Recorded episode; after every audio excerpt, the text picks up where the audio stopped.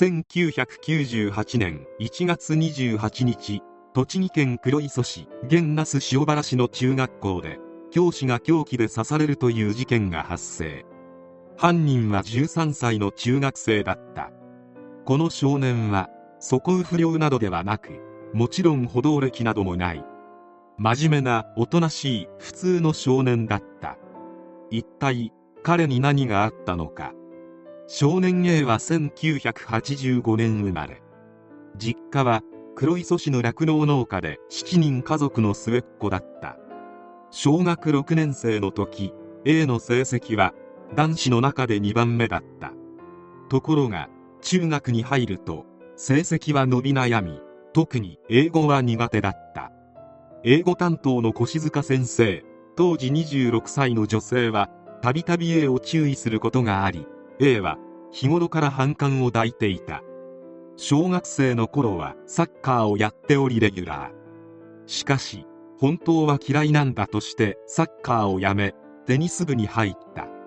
テニス部では上級生に食ってかかることもあったという。しかし膝の病気のため激しい運動を禁止されてしまいテニス部を退部。この頃から保健室利用が多くなっていた。6月と7月それぞれ4日連続で学校を休んだことがあった。テストが不安と母親に漏らしており担任が5度ほど自宅を訪問し頑張れと言ったが様子は特に変わらなかった。2学期になり保健室利用は増えていった。A は英語の授業が嫌いで英語の前によく保健室に逃げ込んでいた。養護教諭に精神的に不安定と判断されこの後も何度か担任が自宅を訪問している。1998年1月事件の23週間前ドラマの主人公が扱っていたのを見て市内で5000円のバタフライナイフを購入。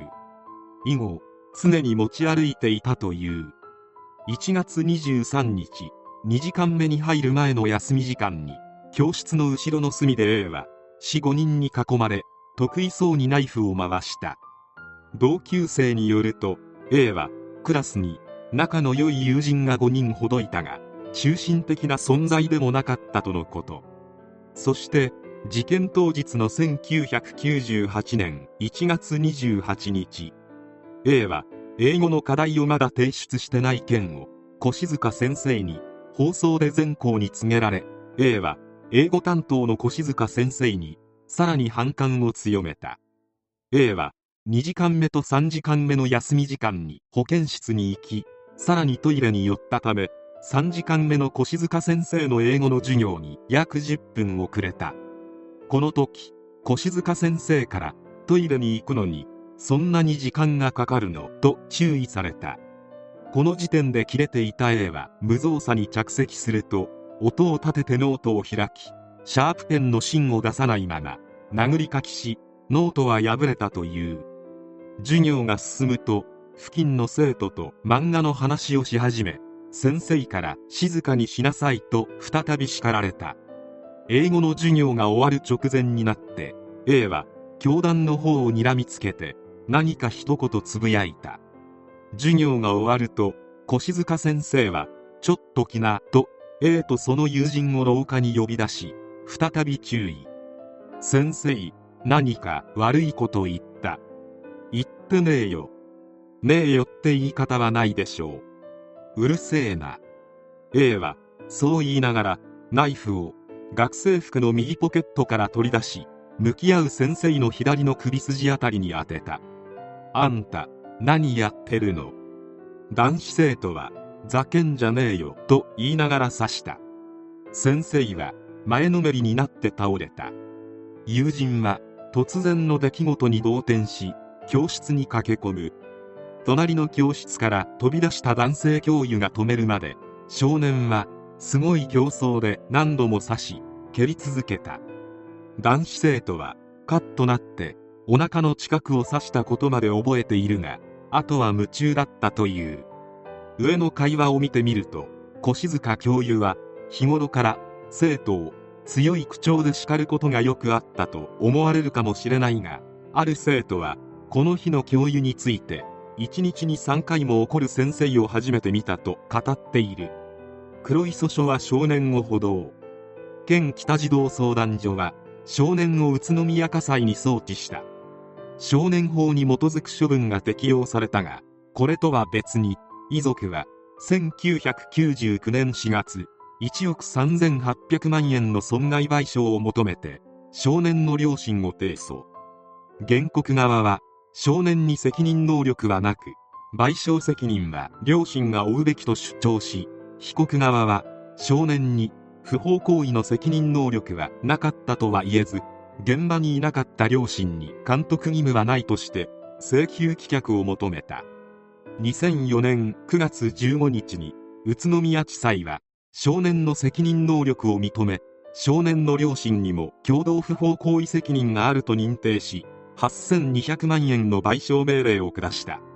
今回の事件は2000年代に相次いで中高生の少年が凶悪犯罪を起こしていたことから切れるという言葉が流行るきっかけとなった代表的な事件でもある。この事件及び前年に発生した榊原事件の影響によりバタフライナイフといった鋭利な刃物類の販売に制約がかかったりしている。またこの事件について有名なエピソードとして A はバタフライナイフをドラマを見て購入しているがこれは当時放送されていた木村拓哉主演のドラマ「ギフト」のことでありギフトでキムタクが器用にバタフライナイフを振り回しているのを見てかっこよさを見出したと事件後に供述している。これが原因でギフトは地上波で再放送されないどころか動画配信もされていない。2019年に DVD が出るまで完全に封印状態にあった。事件の報道がされる際に少年の性格とともに強く焦点が当てられていたのが越塚先生の評判である。とある取材では現場の中学校の生徒に越塚先生のことを聞くと越塚先生ってさ言い方が悪いところもあったよね。そうすっげえムカつくの。と生徒に嫌われている先生のように書かれていた。しかし越塚先生は指導に厳しい面もあったが全体的には生徒の評判が悪いわけではなかった。実際取材でも越塚先生のことが好きだったという生徒もいた。まるで越塚先生が生徒から復讐されても仕方ないような悪い先生のように印象をつける週刊誌や報道機関もあったという。大学時代の越塚先生を教えていたゼミの教授は被害者であるにもかかわらず人権を傷つけ人格を否定するようなマスコミやコメンテーターに苦言を呈している。今回の事件を見るだけでも先生というのは本当に大変な仕事であることがわかる。越塚先生は先生とはいえまだ26歳。善とある人間が命を奪われ声を上げることもできなくなってから不当に名誉を貶められてはたまったものではない。彼女の名誉を回復するためにもこの事件を知っておこうと思う。